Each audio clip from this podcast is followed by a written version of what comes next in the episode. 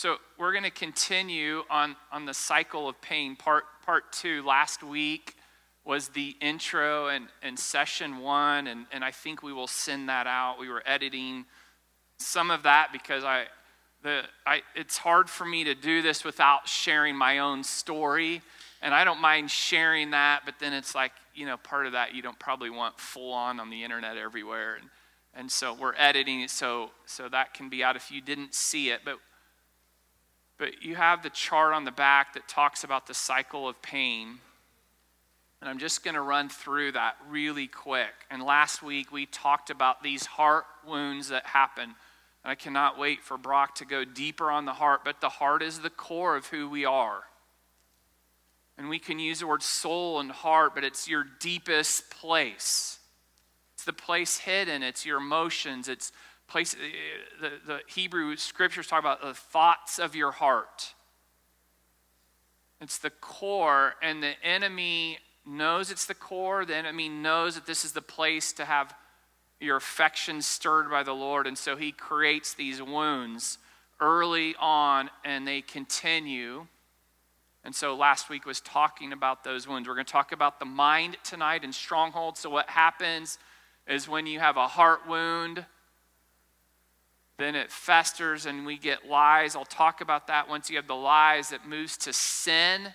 It opens a door to sin if I stay in that sin and don't repent then it leads to darkness and addiction. Has anybody ever found themselves, you don't have to raise your hand, but you found yourself in that place of darkness? And there could have been a way out, but once you reach step four, there's often not the way out as quick, correct? And, and then the, the fifth part of the cycle is the enemy comes and he attaches himself and we go around this cycle over and over. And what I shared last week, and what, if we just went to take out the enemy and we took went to an addiction class, which is awesome, and I got rid of the sin, but if I don't deal with the wounds of my heart and my mind, my addiction may be from something that was really killing me to now chocolate chip ice cream or Diet Coke or something else, people pleasing. It might be ministry, it might be performance. But if I am not healed in my heart and my mind is set free from long standing strongholds, the cycles will continue. And so we want to talk about the mind tonight, just for a few minutes. We want to talk about the mind. The mind is our, our perception of reality, it's the thoughts we have. I'm not talking about the literal brain. I'm talking about your mind, your, your thinking. We have thousands and thousands of thoughts every day. I shared this in the intro video, but wanted to share this story again that illustrates our point. But yeah, the, the reason we talk about a cycle of pain is because we want to f- clearly understand what we just prayed and sang about. See, there's, there's something in a moment of worship how many of you, you come, your heart's alive, the worship's playing, and you're reading these passages? See, there's one thing that we're to, to be focused on is on Christ and his return, but the devil hates that. And so he tries to get us in chaos and confused. And so it's hard to carry this word. I, in fact, this week, I was in a meeting with my partner, Jesse, our vision statement for Kingdom Equip is to unite a generation for the return of Christ. We're talking about Kingdom Equip for 30 minutes in, and we didn't mention that one time. It wasn't that we got off like on some other vision, but it was like, oh, yeah, that's it, isn't it? And, and so we don't get healed just to be healed, although that's a great, we want freedom, but it's so we can see and perceive the return of Christ, that we can understand that I have a role, I have an identity to play a very small part, but it is a significant part. And so, two years ago, I was fishing. I'm not a fisherman, I am a hunter, a little bit, Sam. But I don't really like to fish that much. It's not enough action for me, but I went to spend time with my son and my dad, and it was great. And we were fishing for these, these bass. And, and so when well, I like to fish when we're trolling and we're catching northern, northern pike, it's pretty exciting. But to go to the bass, you have to go within the weeds. And so we, we're going slower. And, and all of a sudden, my dad's ready to rev up the motor and he, he puts the throttle full down, and we are not going anywhere. We're absolutely stuck. The boat is not moving. And we're like, what is going on? He finally lowers Tim the, the motor, and there are weeds so stuck around the propeller. Well, we're in prime bass fishing, so I said, well, I'll volunteer to do that. And so my dad and my son Ethan are continuing to fish, and I'm having to so lean over the boat and to try to get these weeds, and they were so entangled. And it took one weed, and I had to go like this, and then it spun this way. And it, it was a 10 to 15 minute process. I was frustrated because we got it free, and it happened again, and we were entangled five minutes later. I said, Really? And then the Lord started talking to me about the mind later in the day. And He said, A mind that is full of lies that is not set on the things above. Colossians 3 says, Set what? Your hearts and your minds on what? On eternity, on the kingdom. We're to seek first his kingdom. But if I've had my mind set on the things of the world, then I've believed lie after lie, and suddenly my mind becomes trapped, and I try to take off and I'm entangled. And so, just briefly tonight, we want to talk about the entanglements of our mind. We could talk about a lot of thought patterns, lots of systems. We could talk week after week after week. And it would be important, but I'm going to touch on it, and hopefully, this primes the pump a little bit. I have lots of notes there. I'm not going to go through hardly any of them. And in fact, we're going to do something else a little in a bit, Michelle. But you can look through these notes. At the end, I listed a bunch of strongholds that are there. And I guess, Sam, I should probably get you the notes. We can email those out. And so you don't have to look at those, where there's lots of strongholds mentioned. And then the last page is some declarations. And so I just want to allude to those. 2 Corinthians 10, 3 through 5 is our core text. It says, For though we live in the world, right? All of us are living here in the United States, in Wichita, in Hesston, in Hillsboro, in this area. We live, but we don't wage war as the world does. So when I'm going to war on these strongholds, I do not get out the 308. I don't get out my AR or a, a pistol to fight. I don't yell. I don't scream. I don't get out, knock, you know, we don't do those things that we would have used in other forms of war. It says the weapons we fight with are not the weapons of war. On the contrary, they have divine power to demolish what? Strongholds. And so we demolish arguments, every pretension that sets itself up against the knowledge of God. See, the goal is the knowledge of God, the knowledge of the holy, to behold Him, to know Him intimately.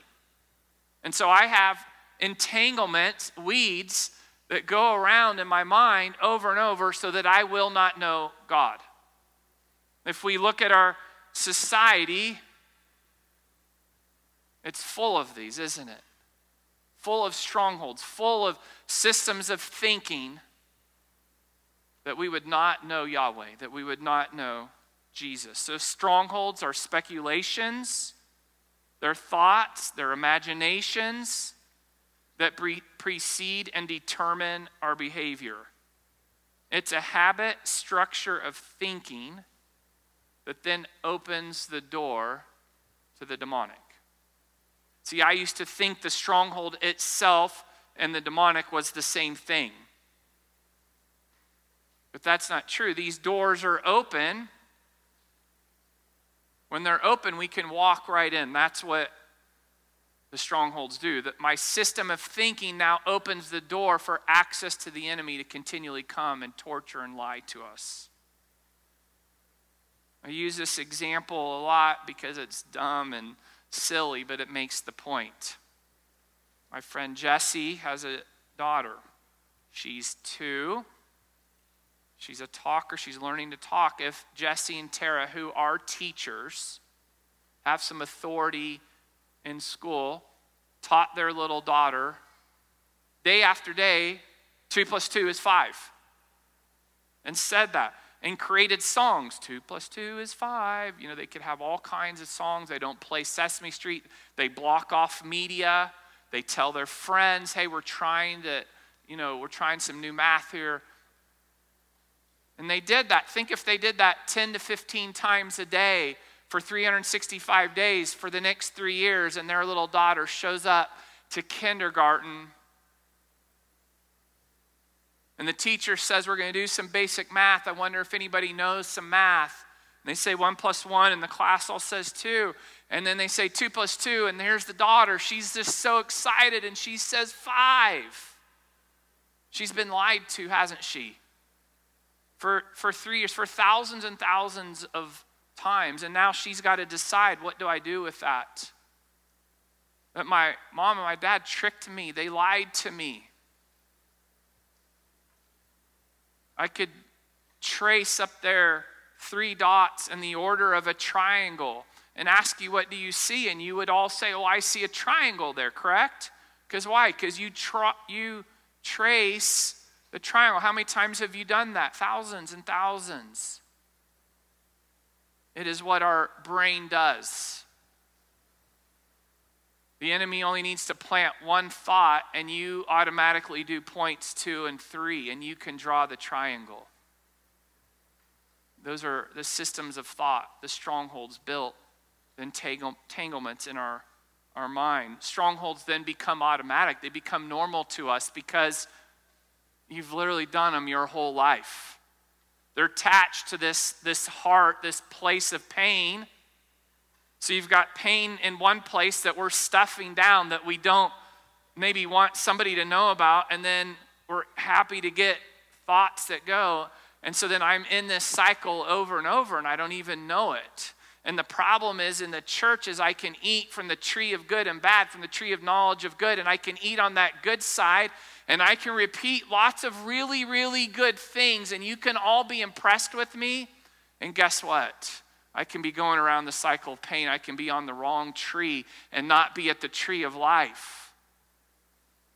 And you guys can congratulate me and say, You're doing so good, and I can climb some ladder, being really, really good, but deep down, there's pain in my heart. Brad, that was your story, wasn't it?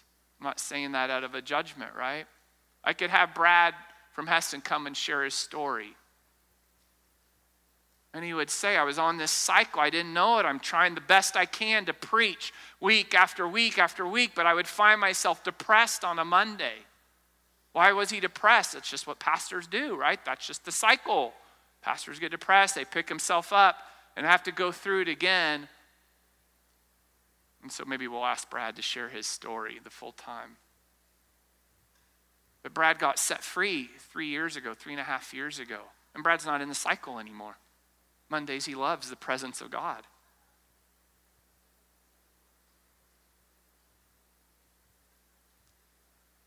How do we get these strongholds? From the wounds, from lies told to us, from generations, generational sin. They're modeled by society. Multiple ways we can get the strongholds in us. I'm going to share this. I'm cueing this for the video because we'll take this, this out.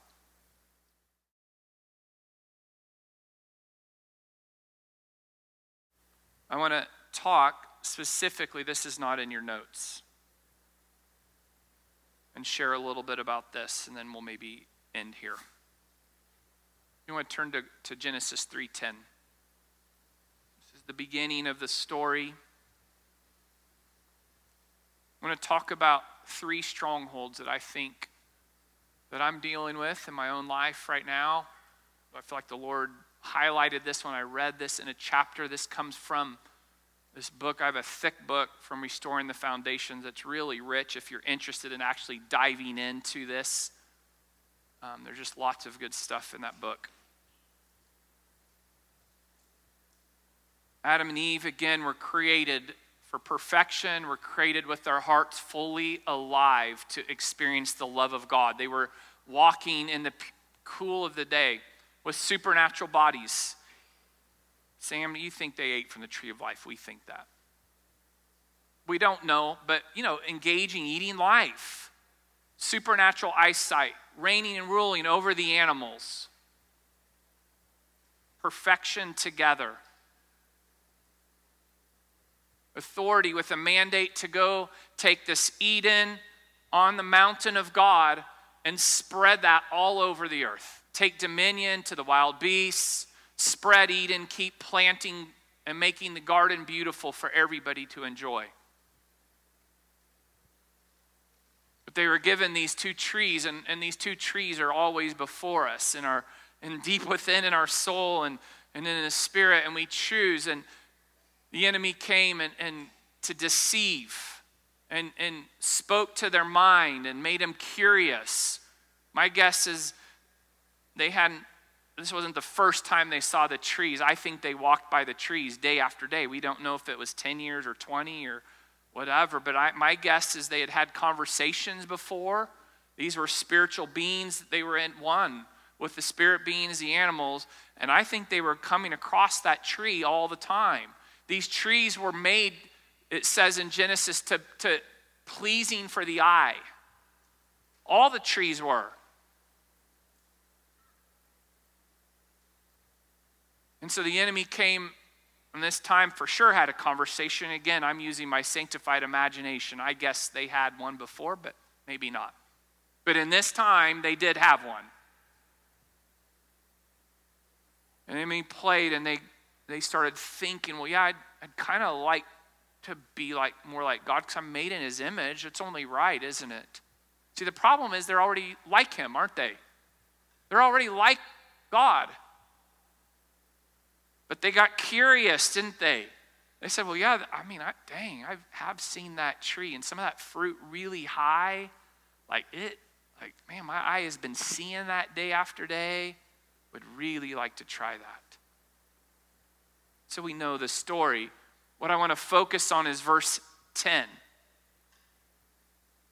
They, they ate, and then they have this conversation.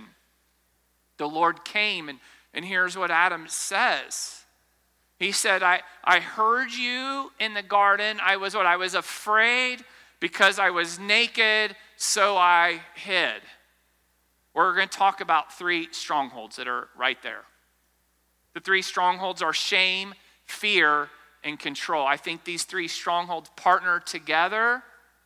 They work, they're nasty, and I think we all fall for it. I was afraid, fear, I was naked, felt vulnerability, shame, and I hid is the controlling. So let's talk about shame. The shame is this place of vulnerability. All of a sudden, Adam and Eve realized they were exposed. They were exposed before. What was the difference? Well, they had no sin. They were walking around in the cool of the day completely unclothed, and that would have been normal for them. But in that moment of becoming self conscious, soul conscious, they looked and they're like, uh, Eve, Adam, and, and they felt shame. They had to go cover themselves. See, humanity has been covering ourselves ever since. When something happens, shame comes, we feel bad, we feel guilt, and our first answer is not to run and just say, I'm sorry. So shame says this says I'm a mistake. Shame says I'm flawed. Shame says I'm bad, that I'm ashamed, I'm defective. We could go on and on. But this is what shame does. Shame says you're the only one struggling with this. And so now I have some shame in my life. The first answer would be to do what? Come clean. but we don't because it's a heart wound, right? It comes, this shame often is, is the hurt. It, it comes through abuse, deep lies, deep, deep wounds that happen. And so you feel this pain, and then we partner with fear. Fear comes and it says, well, what if they would find out? They won't like you. They're going to reject you. You're the only one like this. They'll think you're crazy. And so now we partner with the second stronghold and we have fear fear of man, fear of being exposed. We could say all kinds of fears that we have. And then the third one is control. Control is the hiding myself. The control is putting on a mask, covering up. I mean, can you imagine what Adam and Eve are like? Yeah, let's put on some clothes. Surely God's not going to notice, right? And they're like, hi, hi, hi, Yahweh. Hi, God. Elohim, they're looking at him and, I mean, what were they thinking? They knew him. I don't know what would have happened if they would have repented, but there could have been another story. But that obviously was exposing the place of the heart. Control is saying, I, will control everything so they won't find out what I am really like, so that I won't get hurt and suffer pain.